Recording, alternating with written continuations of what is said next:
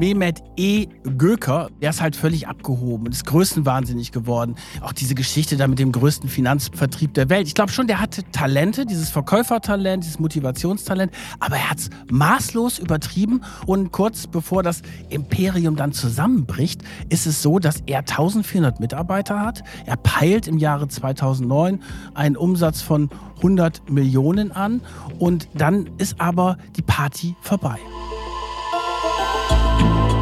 Macht und Millionen. Der Podcast über echte Wirtschaftskrimis.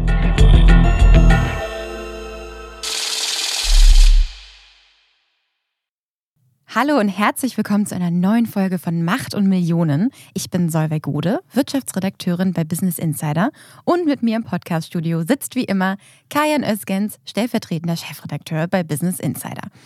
Und bevor wir heute in unsere neue Folge starten, haben wir noch eine tolle Neuigkeit, Kayhan. Ja, seit dem ersten April läuft der Vorverkauf für unsere Live-Show. Wir hatten es letztes Mal schon kurz angeteasert. Vier Städte in vier Tagen. Ende November treten wir auf, auf der Bühne in den Städten Düsseldorf, Frankfurt, München und Berlin. Ja, und seit ersten April gibt es Tickets und, wie ich gehört habe, die ersten sind schon verkauft. Genau, ihr könnt Tickets über eventteam punkt de kaufen oder auch über Business Insider.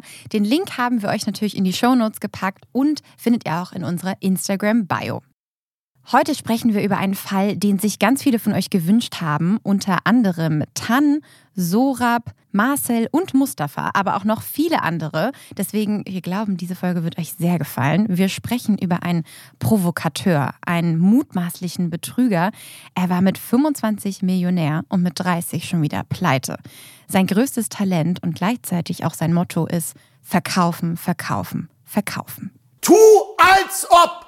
Tu, als ob du der verdammte, verdammte Präsident des Landes bist. Tu, als ob du in deinem Portemonnaie hunderttausend Dollar hast. Tu, als ob du der erfolgreichste Unternehmer der Welt bist. Nur wenn du so tust, wirst du Dinge erreichen, von denen du nicht geträumt hättest, dass es sie überhaupt gibt. Das ist Mehmet Göker. Er ist einer der bekanntesten und polarisierendsten Versicherungskaufmänner Deutschlands. zweitausendneun war seine Firma, die M E G A G, der zweitgrößte Anbieter von privaten Krankenversicherungen in ganz Deutschland. Sie hatte einen angeblichen Firmenwert von zweihundertvierzig Millionen Euro und kurz darauf folgte plötzlich die Pleite und ein internationaler Haftbefehl. Und dieser Ausschnitt, genauso wie alle anderen Ausschnitte, die wir in diesem Podcast zeigen, stammen von Mehmet E. Gökers persönlichem YouTube- oder Instagram-Kanal. Und wenn wir jetzt diesen O-Ton hören von Mehmet E. Göker, so heißt er ja richtig, deswegen heißt ja auch die Firma M E G, da sind wir ja gleich drin. Da haben wir richtig Temperatur und da wissen wir, dass wir heute in der Folge mit einem Mann es zu tun haben, mit dem es wirklich nicht langweilig wird. Auf gar keinen Fall. Ich habe, glaube ich, tagelang nach der Recherche noch von diesen Videos geträumt und seiner Stimme, die er in seinen Videos anschreit. Aber vielleicht gehen wir in Mehmet Gökers Geschichte nochmal wieder zurück und erzählen, wie er überhaupt aufgewachsen ist und seine Firma, die M E G, aufgebaut hat. Also hier haben wir jetzt ja gerade einen O-Ton von ihm gehört, von seinem eigenen YouTube-Kanal. Das ist sehr aktuell, weil er arbeitet oder werkelt derzeit von seinem türkischen Exil aus. Und dort hat es ihn hinverschlagen. Verschlagen, eher zwangsweise, aber da kommen wir später drauf. Also, Mehmet E. Göker wird neunzehnhundertneunundsiebzig geboren, wächst in einem, ja, man muss schon sagen, Arbeiterstadtteil in Kassel auf und ist so ein, ja, so ein typisches äh, Gastarbeiterkind eigentlich, der aber schon sehr früh ehrgeizig ist und nach oben will. Und dann macht er eine Lehre als Versicherungsmakler bei der D K V, schließt dort auch als einer der Jahrgangsbesten ab und sagt sich, warum soll ich für die Versicherung arbeiten und die streicht das ganze Geld ein? Nein, ich mache mich sehr früh selbstständig und er hat dann mit dreiundzwanzig diese Firma M E G gestartet. Die M E G, die eben nach seinem Namen kommt, Mehmet Ercan Göker, ist ein Spezialbetrieb für private Krankenversicherung, weil er hat schnell gerochen, da gibt es besonders viel Geld zu holen, weil natürlich für diese privaten Krankenversicherungen hohe Prämien gezahlt werden, wenn diese vermittelt werden. Das gibt es natürlich gar nicht in der gesetzlichen Krankenversicherung. Das finde ich sehr, sehr spannend, was da eigentlich für Margen drin sind in diesem Versicherungsgeschäft. Das war mir vorher auch gar nicht so klar. Also für eine gesetzliche Krankenversicherung gibt es nicht mal hundert Euro als Provision. Aber hier bei den privaten Krankenversicherungen ist richtig viel zu holen. Also er hat zum Beispiel gearbeitet für die ganz Großen, also A X A, Allianz, Hallesche, und hat dort diese Krankenversicherung vermittelt, diese privaten. Und es ist halt so, dass man sich das ungefähr so von der Marge vorstellen kann. Eine Krankenversicherung, wo einer fünfhundert bis sechshundert Euro Monatsbeitrag bezahlt, kriegt er achttausend Euro Provision. Und das ist natürlich eine ganze Menge. Vor allen Dingen hat er es sehr clever gemacht, das muss man wirklich sagen. Er hat es wirklich richtig clever gemacht. Er hat jetzt nicht das Telefonbuch durchgeguckt und wild rumtelefoniert mit seinen Leuten. Er ist auch nicht in die Blogs gegangen und hat da überall geklingelt. Nein, er hat bei Google inseriert, Suchanfragen, und hat gezielt die Leute dort kontaktiert, die bei Google gesucht haben, private Krankenversicherung. Und dann hat er dort auch Anzeigen inseriert mit einem Versicherungsvergleich. Das heißt, die Trefferquote war natürlich viel größer, wenn er diese Leute da kontaktiert hat. Man kriegt übrigens, das war mir auch nicht so klar, über sogenannte Adresshändler dann diese Adressen von den Leuten, die auch schon privat krankenversichert sind. Also da ist die Trefferquote natürlich viel größer. Und dann ist er ein Verkäufertalent. Das muss man wirklich sagen. Also das ist ja eine Kunst, am Telefon jemanden etwas aufzuschwatzen. Da geht es darum, dass du die richtigen Fragen stellst, die richtige Betonung hast, dass du ein Gefühl für dein Gegenüber bekommst. Das ist auch so ein bisschen wie bei uns Journalisten. Mhm. Wenn, also wenn ich mich zum Beispiel mit irgendwelchen Informanten treffe, dann muss ich ja auch gucken, ist das einer, der plaudert viel, ist der eher eitel, ist der eher verschlossen? Wie kann ich den knacken? Muss man ja schon fast sagen. Also wie bringe ich ihn dazu, mir die Informationen zu geben, die ich von ihm gerne hätte? Und so ähnlich muss man sich das auch vorstellen, wie diese Telefonverkäufer da aktiv sind. Die gucken ganz genau hin, wie reagiert der Mann oder die Frau am anderen Ende der Leitung. Und da ist es auch ganz wichtig, die richtigen Fragen zu stellen und nicht die Möglichkeit zu geben, den Angerufenen, dass es da so eine Art Exit gibt. Das heißt, wenn du die falschen Fragen stellst, dann wirkst du das Telefonat ab und dann machst du das ganze Verkaufsgespräch kaputt. Kaputt. Und wenn du gut bist und die Leute richtig erwischt und die interessieren sich ja schon für eine private Krankenversicherung, dann kannst du in fünfzehn Minuten so eine Versicherung verkaufen und kassierst achttausend Euro Provision. Und genau mit diesem Versprechen hat er natürlich auch seine ganzen Mitarbeiter, die er dann bei der M E G angestellt hat, gelockt. Ihr könnt innerhalb von fünfzehn Minuten mit einem Telefonat könnt ihr achttausend Euro verdienen. Und das ist natürlich ein Lockruf, dem sind viele gerne nachgekommen, weil klar, wer möchte nicht gerne innerhalb von fünfzehn Minuten achttausend Euro verdienen? Das ist natürlich eine irrwitzige Prämie. Und zum Beispiel sein Vertriebsdirektor hat dreißigtausend Euro im Monat verdient. Wir wollen gar nicht damit anfangen, was Göker selber im Endeffekt verdient hat. Mit fünfundzwanzig war war er dann letztendlich schon Millionär mit seinem Unternehmen und hat einen Ferrari nach dem nächsten gefahren. Der Fuhrpark übrigens, habe ich gelesen, der bestand zwischenzeitlich aus vierzehn Ferraris und dreiundzwanzig Porsches. Das waren sozusagen der Firmenfuhrpark für die Mitarbeiter. Weil das ist ja die Geschichte mit dem schnellen Geld, was du eben gesagt hast. Aber es geht nicht nur um das schnelle Geld, um die Mitarbeiter anzulocken, sondern er war dann natürlich auch schnell der Liebling der Versicherungskonzerne. Weil die fanden das natürlich auch ganz toll und haben ihm dann diese Provision natürlich gezahlt. Man muss aber auch sagen, wenn die Leute, die diese Versicherung abgeschlossen haben, vor fünfzehn Monaten Laufzeit gekündigt haben, dann wurde wieder ein Stück der Provision reingeholt, also zurückgeholt von den Versicherern. Das ist natürlich eine Geschichte, du kriegst erstmal die Provision, aber es ist natürlich die Gefahr da, dass du sie auf Dauer nicht behalten kannst. Nichtsdestotrotz, der hat dann innerhalb von kürzester Zeit Millionen Umsätze gemacht und war natürlich der absolute Hero. Der ist dann mit achtundzwanzig Jahren, hat er sich mit einem Rolls-Royce durch Kassel chauffieren lassen. Er hat natürlich selber auch einen Ferrari gefahren und einen Porsche, ist in Brioni-Anzügen aufgetreten, mit einem Pelzmantel hat er sich fotografieren lassen und er hat natürlich auch in luxuriösen Villen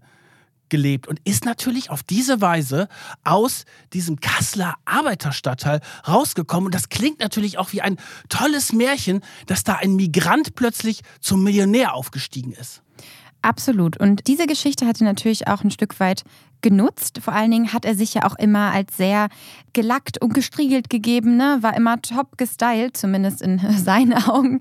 Und den Maßanzug von Brioni hattest du erwähnt, hatte immer ganz dünn gezupfte Augenbrauen, hat das natürlich auch seinen Vertrieblern immer so dargestellt. Ihr müsst perfekt gestylt hier ankommen, saubere Schuhe, hat er gesagt. Eure Schuhe sagen mehr über euch aus als alles andere. Wenn ihr mit dreckigen Schuhen dahin kommt, dann könnt ihr gleich wieder gehen zum Verkaufsgespräch. Also er hatte wirklich ein Verkaufstalent, hatte auch die Gabe, diese Leute, nachher kommen wir auf die negativen Seiten, aber er hatte erstmal die Gabe, die Leute auch zu motivieren. Und die sind natürlich von diesem schnellen Geld angelockt worden und äh, fanden es natürlich super, in kürzester Zeit, wenn es denn gelingt, diese Versicherung am Telefon zu verkaufen. Er hatte natürlich aber auch ganz große Visionen und Ziele, die er seinen Mitarbeitern, den Versicherungen, allen eigentlich verkauft hat. Und zwar hat er gesagt, er möchte mit der M E G den größten Finanzbetrieb der Welt aufbauen. Da haben wir auch noch mal ein kleines Video von seinem Instagram-Kanal mitgebracht, das er in einer Retrospektive gepostet hat.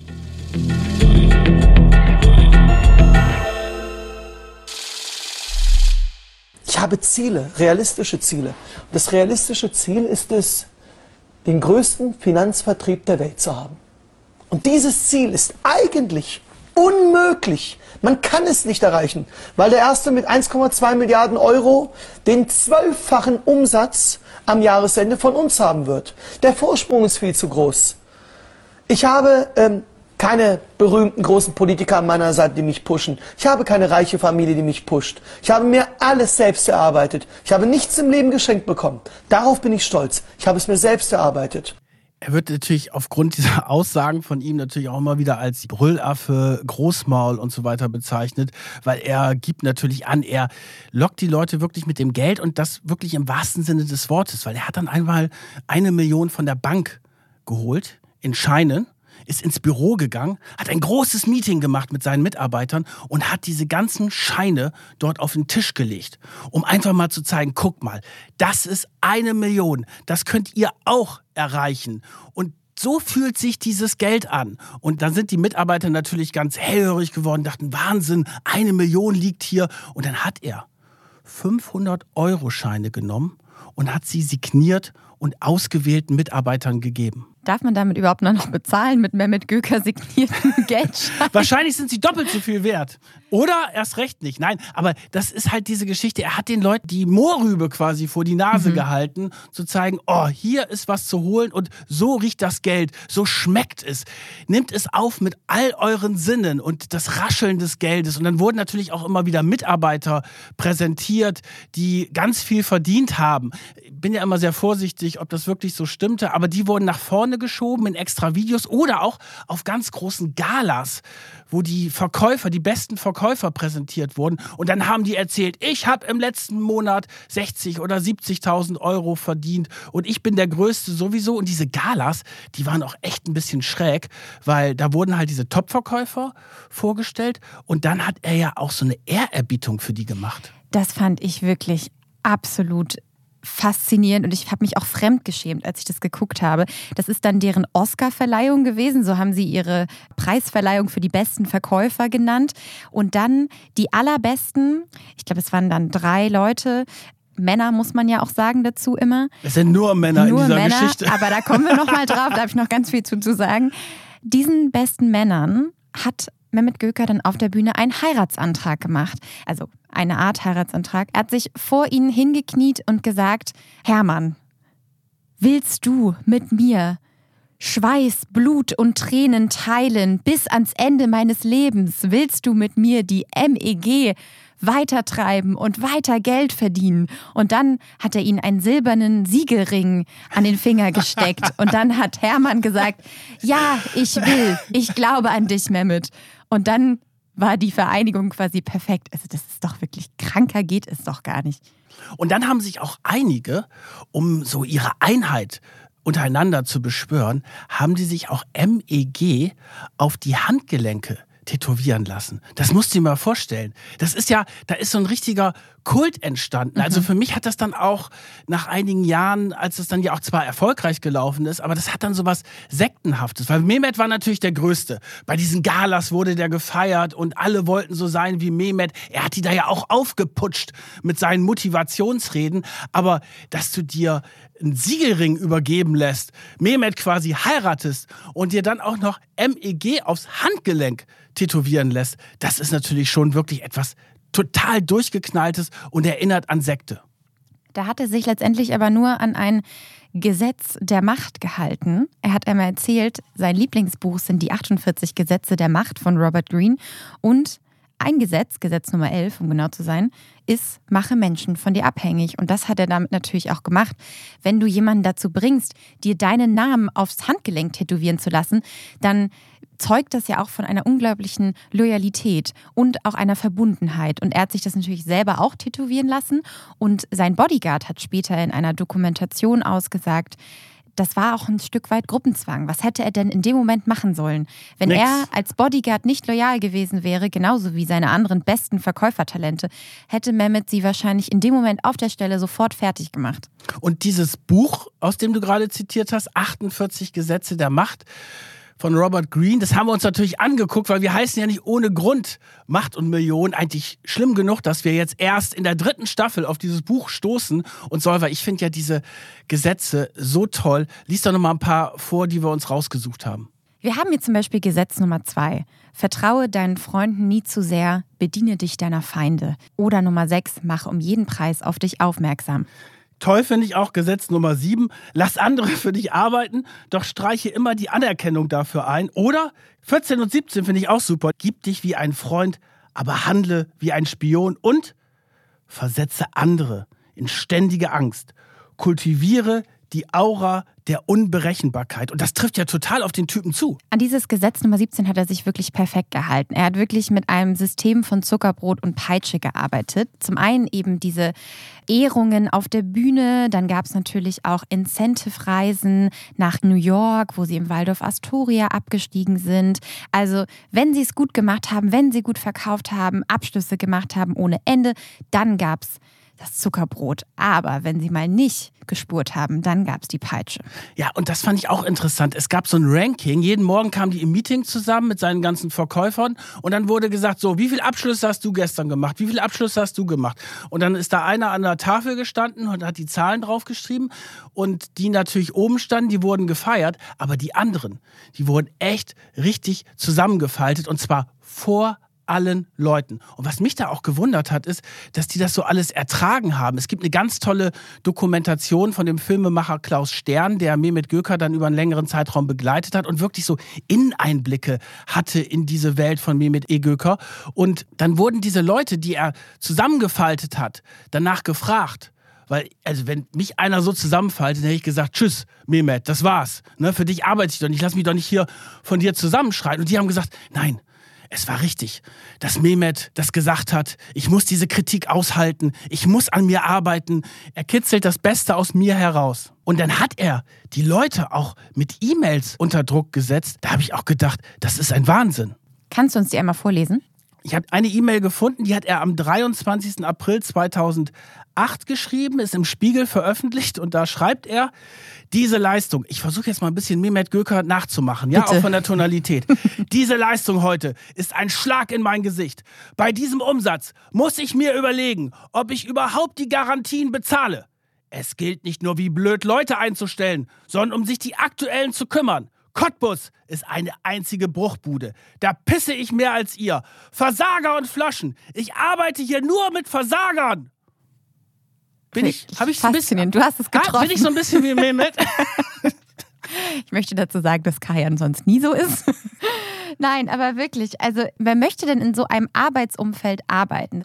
So viel Geld kann man mir gar nicht bezahlen, dass ich mich da hinsetzen würde und mir sowas anhören würde. Deswegen hat er auch einen hohen Verschleiß von Mitarbeitern, weil einige haben dann auch gesagt, okay, das lasse ich dann nicht mehr mit mir machen, sind ausgestiegen. Aber es sind durch diese Faszination seiner Person und auch diesem Lockruf des Geldes immer wieder neue Leute nachgekommen, die ihm nachgeeifert haben. Also sie haben ihn als Kultfigur vergöttert.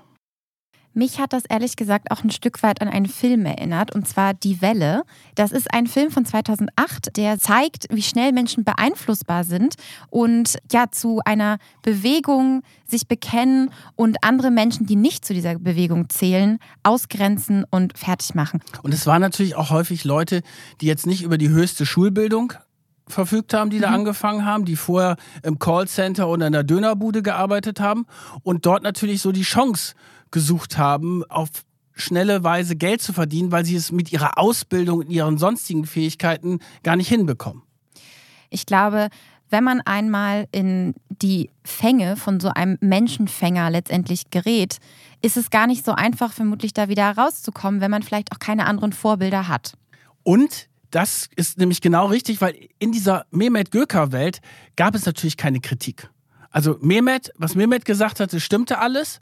Und Leute, die da auch mal intern Kritik geäußert haben, die wurden da vor versammelter Mannschaft oder in E-Mail-Nachrichten, WhatsApp-Nachrichten, wurden die richtig platt gemacht. Also es gab keine Kritik an dem Versicherungsgott Mehmet E. Göker.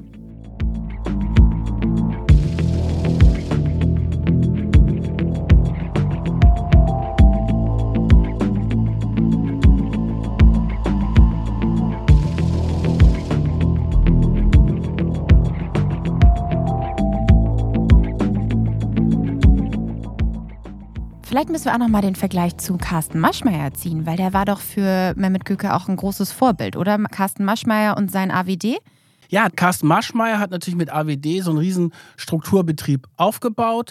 Und da gab es ja auch immer wieder sehr viel Kritik, dass die unter Druck gesetzt worden sind, die Verkäufer. Und er hat natürlich, Carsten Maschmeyer hat auch eine riesen Show abgezogen, ne? War ja auch eine Kultfigur.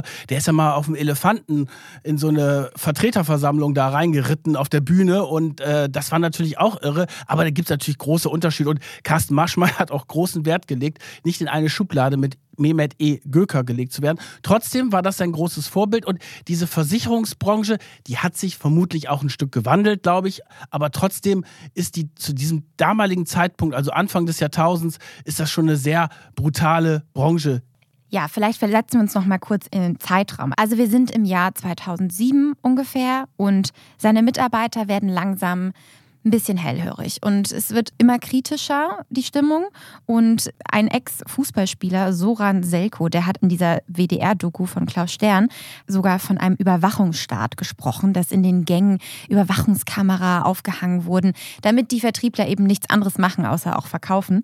Und er hat auch gesagt, am Ende kamen im Vier-Wochen-Rhythmus immer neue Galeeren von Mitarbeitern. Der Rest musste weg. Also das zeigt wirklich, dieses System hat auch nicht mehr wirklich funktioniert. Sie mussten immer wieder neue Mitarbeiter neu einstellen, damit er das überhaupt noch aufrechterhalten konnte. Ich glaube auch, dass er dann einfach abgehoben ist. Das kann man ja auch nachvollziehen, wenn du aus so einem Arbeiterstadtteil kommst, aus, sagen wir mal, bescheidenen Verhältnissen, und dann plötzlich im Ferrari und im Rolls-Royce durch deine Stadt, durch Kassel fährst, der Größte bist, gefühlt, dann ist natürlich die große Gefahr, da abzuheben. Und der ist halt völlig abgehoben und ist größenwahnsinnig geworden. Auch diese Geschichte da mit dem größten Finanzvertrieb der Welt. Ich glaube schon, der hatte Talente, dieses Verkäufertalent, dieses Motivationstalent, aber er hat es maßlos übertrieben und ist dann auch mit dem Gesetz in Konflikt geraten.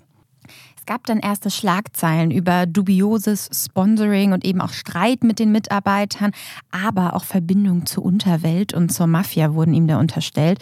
Und dann kommt es zum dramatischen Höhepunkt am vierten September zweitausendsieben. Da kommt es nämlich zu einer Razzia von Zoll, Polizei und Staatsanwaltschaft in Mehmet Gökers Büro. Zum ersten Mal gehen wirklich richtige Risse durch sein Imperium, was er da aufgebaut hat. Es geht ja vor allen Dingen um scheinselbstständige Versicherungsvertreter, die er nicht angestellt hat und wo es darum geht, wie das auch mit der Steuer und den Sozialabgaben ist. Das ist die erste große Razzia, wo es heißt, oh Gott, jetzt ist bei M E G dann doch vielleicht nicht alles so toll. Er natürlich nach außen sagt, das sind alles nur kleine Schwierigkeiten. Er zahlt dann, glaube ich, was bei der Steuer nach. Genau, er wird wegen Steuerhinterziehung verurteilt zu siebenhundertzwanzigtausend Euro Geldstrafe. Trotzdem macht er weiter.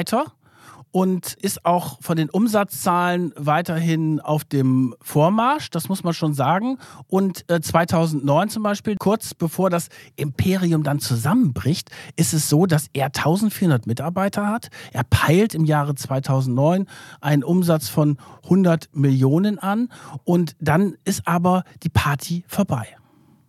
Am elften neunten zweitausendneun tritt Göker dann als Vorstandsvorsitzender der M E G A G auf einmal zurück. Völlig überraschend, dass er jetzt der, der das aufgebaut hat, jetzt von Bord geht, und er hält dann auch eine tränenreiche Rede vor seinen Mitarbeitern und sagt, es geht immer weiter und ihr müsst euch keine Angst machen. Ich habe schon einen Käufer für meine Firma gefunden.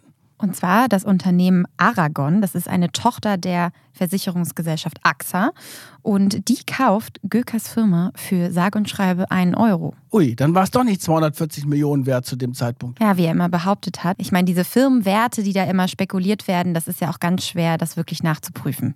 Und dann, ein Monat nachdem Aragon das gekauft hat für diese Wahnsinnssumme von einem Euro, ist es vorbei. Dann geht es nämlich in die Insolvenz für die M E G und über tausend Mitarbeiter, die vorher Mehmet E. Göker angehimmelt haben, verlieren jetzt ihren Job. Und verlieren ja auch ein Stück weit ihren Anführer, ihr Ziel, ihren Sinn.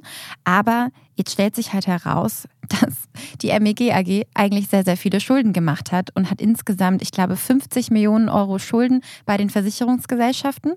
Das Spannende sind jetzt die Hintergründe, warum dieses Mehmet E. Gökerreich zusammengebrochen ist. Also diese Versicherungskonzerne, die haben ihn ja auch geliebt, weil der hat ihnen natürlich wahnsinnige Umsätze beschert und viele Krankenversicherungen da abgeschlossen. Und deswegen haben sie ihm dann schon im Voraus die ganzen Prämien gezahlt. Also der hat am Anfang des Jahres schon, weil er immer so gut performt hat in den Jahren davor, Millionen Vorschüsse bekommen, die er aber eigentlich abarbeiten musste. Das waren sozusagen die Prämien für die Provision im Voraus. So, und Mehmet E. Göker hat dann aber das Geld mit vollen Händen rausgeschmissen. Für Ferraris, für diese Incentive-Reisen nach New York, nach Jamaika, auf die Malediven, und hat es halt richtig krachen lassen. Und er hat keine Rücklagen gebildet. Das war halt das Problem, weil es gab dann auch immer mehr Unzufriedenheit bei den Mitarbeitern und auch bei den Kunden. Die haben dann sehr viele Probleme gehabt mit abgeschlossenen Krankenversicherungen, die dann wieder storniert worden sind. Und dann ist natürlich die Provision eigentlich nicht geflossen. Er hatte sie schon aber auf dem Konto und hat diese Rücklagen nicht gebildet. Und dann ist er halt in diese Schuldenfalle geraten und musste mit der Firma in die Insolvenz gehen. Deswegen beginnt jetzt auch die Staatsanwaltschaft gegen ihn zu ermitteln, beziehungsweise eigentlich schon seit Dezember zweitausendsechs, was man sich dann im Nachhinein herausstellt, wegen der Vermutung auf Untreue, Insolvenzverschleppung und den Verstoß gegen das Gesetz gegen unlauteren Wettbewerb. Also ihm wird da echt einiges vorgeworfen. Und die Staatsanwaltschaft ermittelt jetzt echt einige Zeit lang. Aber so lange möchte Mehmet Göker ja gar nicht warten. Was macht er denn in der Zeit? Der macht sich auf in die Türkei. Natürlich, aus seiner Sicht ist er dann in sein türkisches Exil gegangen. Aber es war eine Flucht. Es war wirklich eine Flucht vor der Justiz in Deutschland. Das muss man, glaube ich, so klar sagen, weil das ist alles zusammengebrochen. Er hatte Ermittlungsverfahren am Hals, hatte diese Schulden und ist dann in die Türkei gegangen. Also gebürtig, die Eltern kommen ja aus der Türkei. Und er ist dann in einen Ort gegangen, einen Ferienort, den auch viele vielleicht kennen. Der heißt, ich habe es mir jetzt vorher extra von einem Türken erklären lassen. Also ich hoffe, dass die Aussprache jetzt richtig ist. Kuş Adası. Egal, das ist ein Ort, ein Ferienort, etwa eine Autostunde südlich von Izmir, an der Ägäis gelegen, wunderschön. Und da geht er hin und ja, kauft oder mietet Grundstücke. Das ist nicht so richtig klar bei seiner Vermögensgeschichte, weil er muss natürlich jetzt aufpassen, weil er so viele Schulden in Deutschland hat, dass seine deutschen Gläubiger, das sind ja vor allen Dingen die Versicherungskonzerne, keinen Zugriff darauf bekommen. Und die Türkei hat natürlich einen unschlagbaren Vorteil, die haben kein Auslieferungsabkommen mit Deutschland. Das kennen wir ja zum Beispiel auch von unserem anderen Podcast-Protagonisten Florian Homm. Der hat wiederum Deutschland kein Auslieferungsabkommen mit den U S A. Also ein beliebter Trick, sich in dem Land zu verschanzen, das kein Auslieferungsabkommen hat. Aber das müssen wir vielleicht auch nochmal sagen. Er hat in Deutschland insgesamt jetzt einundzwanzig Millionen Euro Schulden privat und siebzehn Millionen davon sind eben bei diesen Versicherungskonzernen. Im Jahr zweitausendzwölf wird dann ein internationaler Haftbefehl gegen ihn erlassen, aus Deutschland heraus. Und jetzt sucht ihn theoretisch die ganze Welt, aber Mehmet Göker setzt sich in die Türkei ab.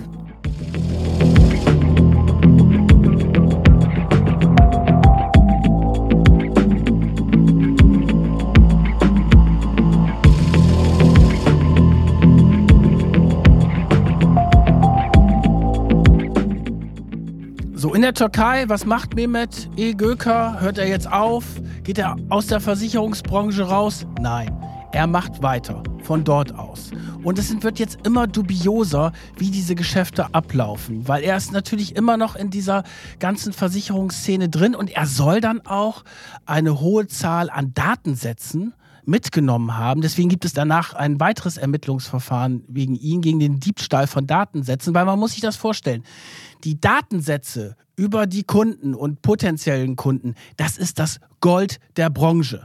Wenn du weißt und nicht wahllos im Telefonbuch rumsuchen musst, sondern du ungefähr weißt, okay, das sind Leute, die kommen als Kunden in Frage und die anrufst, dann ist es natürlich viel besser. So, wenn er jetzt aber von der Türkei aus mit einer türkischen Telefonnummer anruft in Berlin und dich jetzt beschwatzen würde, ob du eine private Krankenversicherung übernimmst, dann ist natürlich erstmal die Frage, uh, eine Auslandstelefonnummer, das wirkt ja irgendwie ein bisschen komisch. Und er hat dann in diesem Ferienort, den ich jetzt nicht nochmal ausspreche, weil ich mich jetzt nicht nochmal hier peinlich gerieren möchte. Nein, er hat von dort aus dann auch wieder neue Leute gehabt, Mitarbeiter, weil der Kult um ihn ging ja weiter und die haben dann von der Türkei aus mit diesen Datensätzen diese sogenannten deutschen Kunden angerufen und das lief dann aber auch über eine ja zwischengeschaltete Firma hier in Deutschland und die Kunden hier haben aber dann, das kann man alles einstellen computermäßig, eine deutsche Telefonnummer gesehen und sie wussten auch nicht, dass die Leute von Göker aus der Türkei aus anrufen.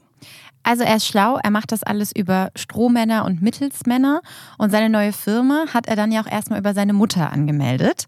Das vielleicht auch noch, seine Mutter ist für ihn ganz, ganz wichtig. Ein ehemaliger Mitarbeiter hat mal gesagt, an erster Stelle kommt seine Firma, an zweiter Stelle kommt auch seine Firma, an dritter Stelle kommt auch seine Firma.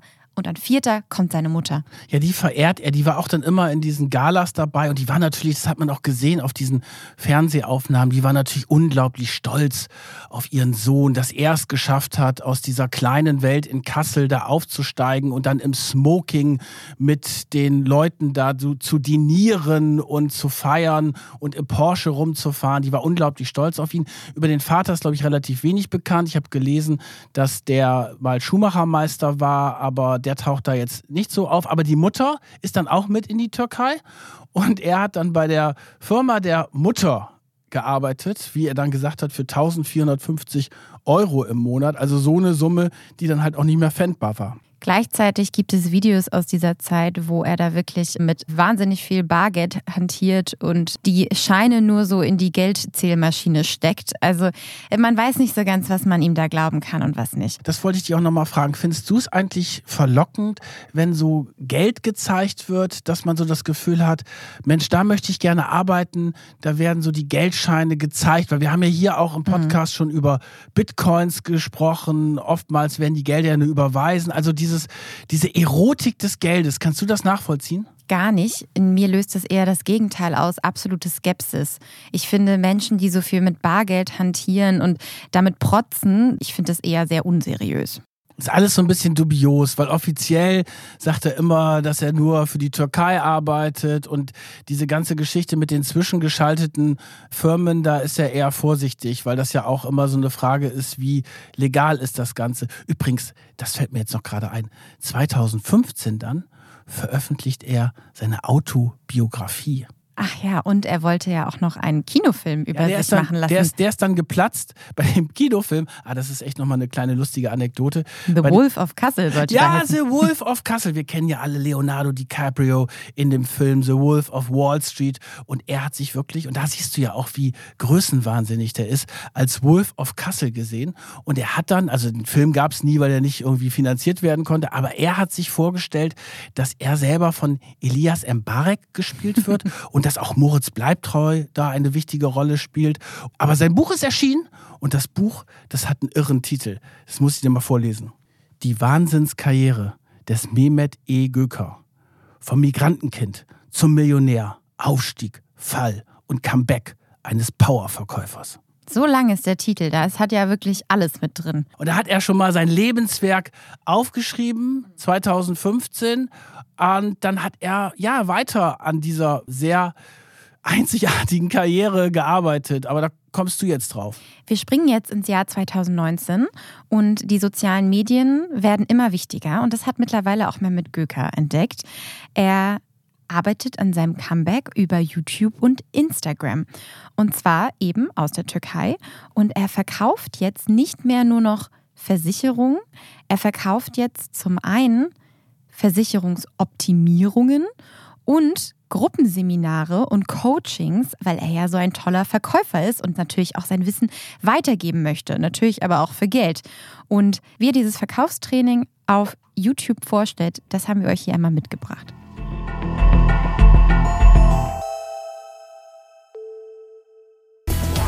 Ich brenne, brenne voller Energie und in diesem Kurs ist so viel Wissen, so viel Kompetenz. Es geht Schlag auf Schlag.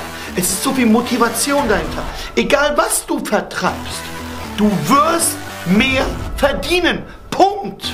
Da, da müssen wir gar nicht kommen. Hätte, könnte. Es geht nicht. Es ist unmöglich, sich das anzusehen und nicht besser zu werden. Durch Hinweise, durch Tipps, durch Motivation. Es ist unmöglich. Du müsstest schon ein selten dummer Vollidiot sein, wenn du durch diesen Kurs nicht mehr Geld verdienst. Bist du ein Vollidiot? Na also, kaufen, Geld verdienen, jetzt! Kaufen, Geld verdienen, jetzt! Also da muss man ja quasi mitmachen, wenn man denkt, nee, ich bin ja kein Vollidiot. Okay, dann mache ich das jetzt. Es ist echt irre. Der Typ hat echt Entertainment-Qualitäten. Wenn er jetzt nicht so irre wäre und die Mitarbeiter wirklich teilweise so schlecht behandelt, würde man sagen, Mensch, tolle Show, die er da abzieht. Also dieses eine Standbein ist eben jetzt sein Coaching und seine Seminare, die er verkauft. Und dann hat er aber noch ein anderes Konzept, und zwar das sogenannte Mehmet Göker-Konzept. Dabei verkauft er die Optimierung von Krankenversicherungsverträgen. Also wieder sein altes Business, aber ein bisschen anders. Und das haben unsere Journalistenkollegen von Steuerung F, von Funk, sehr gut recherchiert. Und zwar braucht es dafür drei Stunden Coaching, sechs Wochen Einarbeitung, die man angeblich dann bezahlt absolviert, und jeweils eine Stunde Telefonzeit am Tag. Das sind die Voraussetzungen, die Mehmet Göker für seinen Kurs nennt. Kosten für das Ganze dreitausendfünfhundert Euro. Oh, das ist aber eine ganze Menge. Also dieser Beitrag von den Kollegen ist wirklich super recherchiert, weil die haben dann auch versucht, mit Mehmet Göker zu sprechen. Am Anfang hat er natürlich noch gesagt so, ja, ich stehe natürlich für ein Interview zur Verfügung. Und dann stand er halt überhaupt nicht mehr zu einem Interview zur Verfügung und hat dann immer gesagt, nee, ich kann jetzt nicht und so weiter. Also da hat man halt gemerkt, erst wollte er als der große Superverkäufer mit seiner neuen Geschichte rauskommen und dann, als er gemerkt hat, okay, die haben mich auch ein Stück durchschaut, ist er natürlich auf Tauchstation gegangen. Ja, sobald es dann eben ein bisschen kritisch wird, da blockt er dann ab, aber hat sie natürlich sehr, sehr lange hingehalten, die Journalistin. Aber die Journalistin hat herausgefunden, wie dieses Konzept denn eigentlich funktioniert, was dahinter steckt. Mehmet Göker verkauft es angeblich so. Er verkauft dieses Coaching. Zum einen, die Teilnehmer sollen lernen, wie man diese Tarifoptimierung für Krankenkassen verkauft. Dafür bekommen die Teilnehmer Telefonnummern, ne, aus diesen Datensätzen, die wir schon erwähnt hatten, von Privatkrankenversicherten. Der Teilnehmer ruft die dann an, und wenn die Kunden dann Interesse haben, dann übernimmt Göker oder sein engstes Team in der Türkei und die suchen nach einem günstigeren Tarif. Sollte der Kunde am Ende dann diesen Tarif auch wirklich annehmen, dann gibt es angeblich dieses Vermittlungshonorar. Das bekommt Göker und das würde er dann mit seinen, ja, Teilnehmern teilen. Und der Vorgang ist deswegen auch so brisant, weil die Kollegen rausgefunden haben, dass erst der Anruf erfolgt und dann meldet sich plötzlich ein angeblicher Mitarbeiter der Versicherung, also nicht des Vermittlers, sondern der Versicherung selber, der dazu rät, unbedingt auf dieses Angebot einzugehen. Und es stellte sich dann bei den Recherchen heraus, dass es alles fingiert war. Die Firma, über dessen Namen Mehmet Gökers Teilnehmer in dem Moment angerufen haben, war die Finanzcheck Rhein-Main GmbH. Also eine vermeintlich deutsche Firma, die tatsächlich auch im Deutschen Handelsregister registriert ist. Wir haben auch nochmal nachgeguckt. Die ist angemeldet in einem Gewerbegebiet am Stadtrand von Frankfurt. Sieht eher unseriös aus und da gibt es eigentlich nur einen Briefkasten. Aber es gibt mittlerweile eben auch ganz viele Beschwerden über diese Firma bei der Bundesnetzagentur wegen unerlaubter Werbung. Wichtig ist ja dabei, wie Mehmet Göker dabei vorgeht und mit seinen Kollegen dabei vorgeht. Und es sind letztendlich eigentlich immer nur die gleichen Methoden wie früher immer noch. Und ein YouTube-Video, das wir jetzt hier haben, das zeigt das.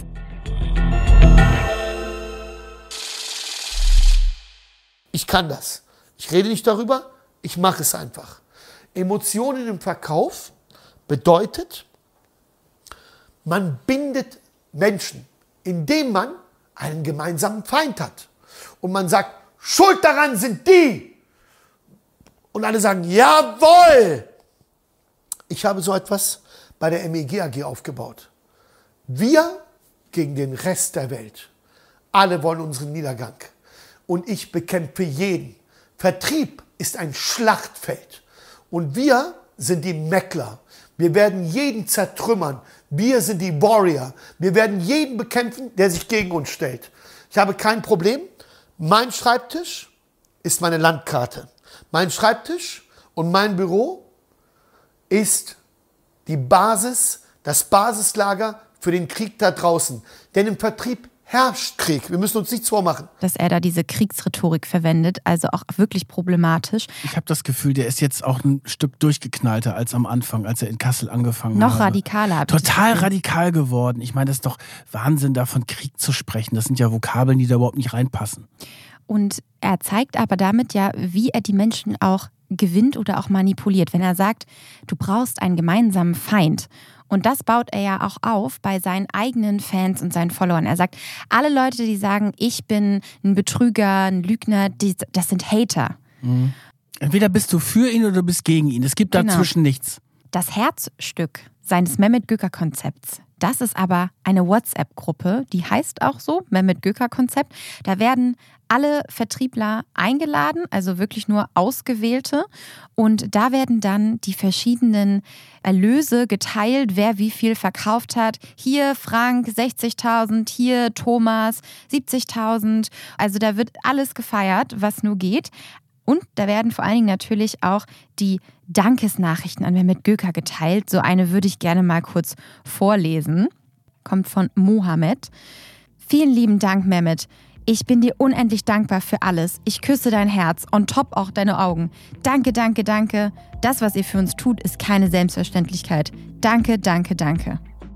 Und daran sieht man eben auch, wie treu ergeben ihm seine Vertriebler sind.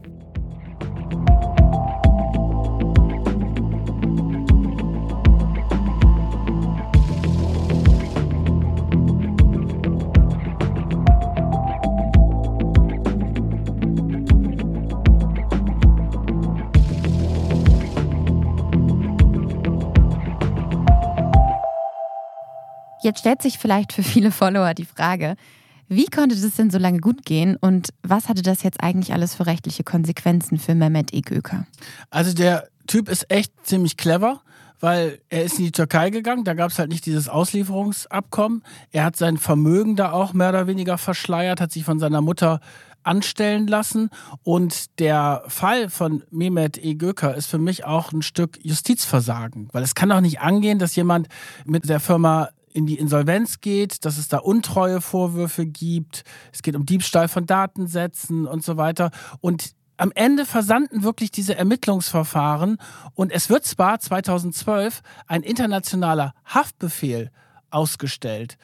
Und er wird gesucht quasi. Aber dadurch, dass er in der Türkei ist und nicht nach Deutschland geht, muss er da auch nichts befürchten. Und jetzt im vergangenen Jahr war es dann so, dass dieser internationale Haftbefehl ausgelaufen ist. Seit Februar zweitausendeinundzwanzig gibt es diesen Haftbefehl nicht mehr. Ich glaube, die Staatsanwaltschaft hat dagegen Beschwerde eingelegt. Aber Mehmet E. Göker könnte jetzt theoretisch nach Deutschland kommen, wenn diese Beschwerde von der Staatsanwaltschaft endgültig durch ist, und kann hier straffrei leben und tun, was er will, weil die Justiz da einfach auch nicht richtig gehandelt hat. Und auch bei dem Vermögen, das muss man auch sagen, er hat dann diese Grundstücke, die er dann in der Türkei gekauft hat, da hat er dann irgendwelche Strohleute gehabt, die hat er dann ins Grundbuch eintragen lassen. Das heißt, die Gläubiger, ja vor allen Dingen die Versicherungskonzerne, die haben ja versucht, an dieses Geld ranzukommen, und der Insolvenzverwalter hat dann auch eine türkische Anwältin involviert, um an diese Gelder ranzukommen. Aber es ist nicht gelungen. Der Mann macht einfach weiter, als wenn nichts passiert wäre, und da ist kein Zugriff da, und am Ende kann er jetzt straffrei bei der ganzen Geschichte rauskommen. Also ich finde das wirklich skandalös. Die Geschichte ist ja noch nicht ganz vorbei. Du hast gerade schon gesagt, die Staatsanwaltschaft hat gegen die Aufhebung des internationalen Haftbefehls Beschwerde eingelegt. Die Begründung der Wirtschaftsstrafkammer dafür war, der Haftbefehl sei ja nicht mehr verhältnismäßig, deswegen wurde das aufgehoben. Man muss ja aber dazu sagen, dass doch tatsächlich einige Menschen zur Verantwortung gezogen wurden, wenn nicht mehr mit Göker, dann eben seine engsten Vertrauten damals von der M E G A G. Und zwar wurde ein Ex-Vorstand zu einer achtzehnmonatigen Bewährungsstrafe verurteilt und einer zu einer Geldstrafe von zwanzigtausend Euro. Aber das ist natürlich sehr gering, wenn man mal bedenkt, wie viele Schulden er da wirklich ja, aufgebaut hat. Also ich habe da ein Problem auch mit meinem Gerechtigkeitsempfinden, weil die Versicherungen haben ihm Geld gezahlt für Provisionen. Er hat diese Verträge nicht abgeschlossen. Das ist eine ganz klare Geschichte von Untreue, Betrug. Ich bin jetzt kein Jurist, aber das ist ja auf den ersten Blick ersichtlich. Aber nichtsdestotrotz konnte er sich durch seine Flucht in die Türkei dieser Verfolgung entziehen. Und da finde ich schon, dass man das einfach auch ganz klar kritisieren muss. Auch in der Türkei ist die Geschichte für ihn aber noch nicht ganz vorbei, denn wie die Wirtschaftswoche jetzt letztes Jahr berichtet hat, gab es womöglich ein Haftbefehl gegen ihn in der Türkei. Und zwar soll er im Zusammenhang mit betrügerischen Immobiliendeals zulasten seiner Gläubiger zu einer Haftstrafe von fünf Jahren verurteilt worden sein, nebst einer saftigen Geldstrafe. Aber vom Verdacht der Urkundenfälschung wurde er freigesprochen. Mehmet Göker sagt dazu, das sei absoluter Schwachsinn und er hat die Kollegen von der Wirtschaftswoche massiv beleidigt. Ja, so geht er mit Kritik um. Das ja. ist die ganze Zeit. Er hat auch von seinem türkischen Exil immer irgendwelche Interviewsalven quasi nach Deutschland geschickt gegen die Staatsanwälte, seien alles Trottel, die würden die ganze Geschichte nicht verstehen. Aber es ist ihm gelungen, durch Cleverness, durch geschickte Anwälte wirklich da straffrei aus der ganzen Geschichte rauszukommen. Das wissen wir noch nicht, weil bei der Türkei keine Ahnung. Ja. Tatsächlich ist er jetzt auch gerade gar nicht mehr in der Türkei. Wo ist er denn jetzt? Er ist jetzt in Phuket in Thailand, einer Partyinsel, und ist da gerade in einem Bootcamp, um abzunehmen und äh, Muskeln aufzubauen. Und angeblich, wie er auf Instagram kundtut, hat er innerhalb von vierzig Tagen zwanzig Kilo abgenommen und äh, sieht jetzt mittlerweile sehr angsteinflößend aus. Ja, der hat jetzt riesige Muskelberge. Das Tolle ist ja, bei Instagram könnt, könnt ihr das alle verfolgen, wenn ihr ihm folgt dort. Nein, also es ist wirklich so, der postet jeden Tag da irgendwas rein und als wenn die ganze Party irgendwie endlos weitergehen würde. Ich bin mir auch nicht so sicher, was eigentlich sein Ziel ist. Also den größten Finanzvertrieb der Welt aufzubauen. Ich glaube, das schafft er nicht mehr. Kann froh sein, wenn er da irgendwie einigermaßen rauskommt. Aber der tut so, als wenn es einfach alles so weitergehen würde. Und wenn man sich diese Videos, die er da postet, anschaut, dann denkt man wirklich, teilweise, der hat sie nicht mehr alle. Ich musste da auch so ein bisschen denken an unseren Freund Big Money, mhm. über den wir auch mal eine tolle Folge gemacht hatten. Dem wurde ja irgendwann vorgeworfen, das wurde sogar gerichtlich und per Sachverständiger untersucht, ob der unter Megalomanie leiden würde, also Größenwahn. Und da ist er, glaube ich, auch ganz nah dran. Dieses Urteil würde mich auf jeden Fall sehr interessieren. Aber für mich ist vielleicht auch nochmal wichtig zu erwähnen, dass das ja alles nur möglich war, meiner Meinung nach, weil das eine Gruppe von Männern war. Also da herrscht ja ein Testosteron-Overload, kann man ja nur sagen. Dieses Rumgebrülle und dieses sich auf die Brust schlagen und wie der größte Affe letztendlich tun, als ob man quasi der größte Mann sei. Das sagt er ja auch immer. Der verkörpert da ein vermeintliches Bild von Männlichkeit, das ich auch ganz problematisch finde, und auch patriarchale Strukturen, die ja auch ein Grund dafür sind, warum wir teilweise solche Systeme auf der Welt haben. Und ich glaube, dass das in einer Gruppe, wo auch mehr Frauen gewesen wären, nicht möglich gewesen wäre. Also Diversity-Experte ist er jedenfalls nicht. Also die einzigen Frauen, die dort immer wieder auftauchen, ist seine Mutter und äh, irgendwie eine neue Gefährtin, die da dabei ist, oder irgendwelche Sekretärinnen, die ihm den Kaffee bringen. Das ist dann halt alles. So, ich ärgere mich noch über etwas anderes, Solveig. Das muss ich wirklich sagen, weil ich habe ja selber einen türkischen Hintergrund. Und mein Vater ist damals auch als einer der ersten Gastarbeiter aus der Türkei hierher gekommen. Und was mich ärgert an diesem Fall ist, dass der Göker sich verkauft, auch immer wieder in Interviews, dass er so ein tolles Vorbild für gelungene Integration sei und dass er ganz vielen Migranten die Chance gegeben hätte, Geld zu verdienen und aufzusteigen, und dass er quasi dieses Märchen verkörpern würde vom Migrantenkind zum Millionär.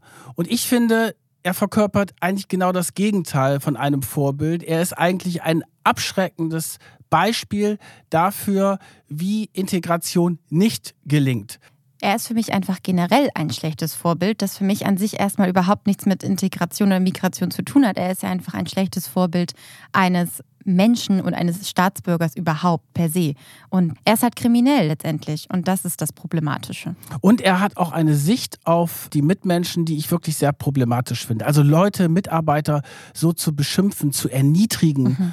das sind so üble Schimpfwörter drin in den WhatsApps, die ich mir vorher durchgelesen habe zur Vorbereitung der Folge. Und der Typ hat keinen Stil, kein Benehmen, ist großen wahnsinnig, ein Großmaul. Und ja, leider ist er offenbar mit dieser Masche durchgekommen bis heute. Ich bin mir auch gar nicht so sicher, ob er so viel Geld verdient, wie er immer erzählt, weil da ist auch viel Show dabei. Und ehemalige Mitarbeiter, die bei ihm ausgestiegen sind, die berichten ja auch davon, dass sie irgendwie erzählen mussten, wie viel Geld sie verdient haben und am Ende des Tages haben sie gar nicht so viel Geld überwiesen bekommen. Also waren auch, da sind einfach sehr viele Fake News drin, da sind Märchen drin und ihm gelingt es jetzt wiederum, Leute auch wieder zu begeistern, dort in die Türkei zu fliegen und für ihn zu arbeiten und im Grunde betrügt er zwei Gruppen. Das eine sind die Mitarbeiter, die er hat, die er zum Teil auch ausbeutet und erniedrigt. Und zum anderen sind das auch wirklich die Kunden. Da geht es ja auch nicht darum, jetzt die beste private Krankenversicherung rauszusuchen. Da geht es darum, schnelle Abschlüsse zu machen, hohe Provisionen und die Kunden noch abzuzocken. Vielleicht können wir da auch noch mal eine kleine Warnung aussprechen. Ich glaube, es ist sehr schwierig, gute, seriöse Verträge am Telefon abzuschließen. Da sollte man, glaube ich, generell sehr vorsichtig sein und vor allen Dingen nicht einfach Geld überweisen ohne vermeintliche Verträge und da einfach vorsichtig sein. Vielleicht, was mir noch ein bisschen Hoffnung gibt, es gibt eine Ermittlung der Staatsanwaltschaft Frankfurt gegen diese Finanzcheck Rhein-Main GmbH, diese Firma, über die Göker in Deutschland diese Anrufe und vermeintlichen Geschäfte abwickelt. Die ermitteln da wegen Betrugsverdacht. Also vielleicht kommt da nochmal was bei raus. Ich glaube es ja nicht. Ich glaube, der kommt mit der Nummer durch. Und ich würde mich auch nicht wundern, wenn der irgendwann nach Deutschland kommt mit großem Trara und großer P R-Show und nochmal erzählt, dass er es jetzt nochmal ganz neu aufzieht und dass er gar nicht verurteilt worden ist und dann wieder irgendwelche Jünger um sich herum schart. Das ist für mich eigentlich das Schlimmste, dass es da so einen Herdentrieb gibt, dass es mhm. den Wunsch bei Leuten gibt, dass sie einen starken Anführer haben. Das macht mir auch einfach ein Stück Angst. Mir auch, vor allen Dingen auch mit unserer Geschichte. Und ich habe diesen Film Die Welle erwähnt und ich finde es einfach ganz problematisch, ja, so eine Person bedingungslos zu glauben und das überhaupt nicht zu hinterfragen, was da passiert. Weil manchmal muss man ja wirklich schmunzeln, wenn man den da auf der Bühne sieht und wenn er da die Show abzieht und rumbrüllt und denkst so, boah, das ist ja der Wahnsinn und so weiter. Aber das ist wirklich einer, der, ja, wie ich finde, sehr gefährlich ist. So, ich glaube, diese Folge hat uns beide sehr bewegt. Also es war auf jeden Fall eine sehr emotionale Folge. Ich habe am Anfang schon gesagt, ich habe sehr, sehr viele Videos und auch Instagram-Nachrichten und so mir von ihm durchgelesen. Und wir wollten auf jeden Fall keinen Aufruf starten, dass ihr ihm auf Instagram folgt. Ich finde es auch Nein, wichtig, dass man ihm keine Plattform bietet. Also nicht noch mehr zu seinen sechsundfünfzigtausend Followern bitte hinzuziehen. Aber ein Geheimnis möchte ich jetzt noch verraten, weil ich habe ja eben gesagt, dass ich einen türkischen Hintergrund habe, wie man ja auch an meinem Namen sieht. Und ich habe meinen Namen aber eingedeutscht. Weißt du, wie ich richtig heiße? Wie? Kayhan Özgenç.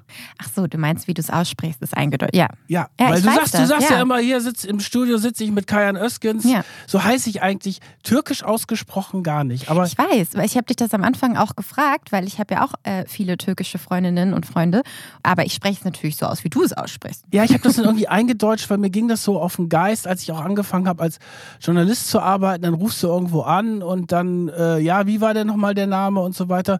Und durch das Eingedeutscht fällt es mir ein bisschen einfacher. Ich habe aber, also ich habe zum Beispiel als Gastarbeiterkind nie irgendwelche persönlichen Anfeindungen in Deutschland erlebt. Aber ich kann leider auch die Sprache gar nicht sprechen. Ich kann kein Türkisch. Das ist das Geheimnis, was ich dir jetzt verraten wollte. Warum eigentlich? Ja, weil mein Vater damals nach Deutschland gekommen ist und für ihn war wirklich Deutschland das gelobte Land. Er ist dann auch sehr untypisch für türkische Gastarbeiter nie wieder in die Türkei zurückgekehrt. Er hat eine deutsche Frau, meine Mutter, geheiratet und hat mir und meinen beiden Schwestern gesagt, ihr müsst in der Schule gut sein, Bildung machen und Türkisch müsst ihr nicht können. Und dann ist er leider relativ früh gestorben, sodass ich dann auch nicht mehr mit ihm irgendwie Türkisch lernen konnte. Oh, das tut mir leid. Ja, ich habe ihm aber sehr viel zu verdanken und deswegen habe ich eben auch gesagt, ärgere ich mich über diese Geschichte von dem Göker, dass der einen darauf macht, so nach dem Motto, ich bin das Vorbild für die Migranten. Das ist er nicht. Vielen Dank, Kayhan, dass du dich uns so geöffnet hast. Das war jetzt, glaube ich, eine sehr emotionale Folge. Vielen Dank, dass ihr uns auch so lange zugehört habt. Und sagt uns gerne per E-Mail oder Instagram, wie ihr die Folge fandet. Ihr könnt uns eine E-Mail schreiben an macht und millionen at businessinsider punkt de oder per Instagram at machtundmillionen. Da freuen wir uns immer über Feedback. Wir freuen uns natürlich auch über die vielen Nachrichten, die ihr uns geschickt habt, von wo aus ihr Macht und Millionen hört. Vielen, vielen Dank für die ganzen Fotos und Videos. Die werden wir in den nächsten Folgen und auf Instagram nochmal teilen. Ja, da sind auch vor allem ganz tolle Geschichten, die dahinter stecken. Mm, da freue ich mich jetzt schon, die zu erzählen. Das äh, sind super nette Geschichten. Wir haben uns sehr gefreut über jede einzelne. Vielen, vielen Dank. Ja, und dann bleibt mir nichts anderes mehr zu sagen als vielen Dank, tschüss und bis zur nächsten Folge. Tschüss. Macht und Millionen. Eine Produktion von Business Insider. Redaktion Solveig Gode und Kayhan Özgenç. Titelmusik Afonelli. Produktion Michael Reinhardt und Yannick Werner.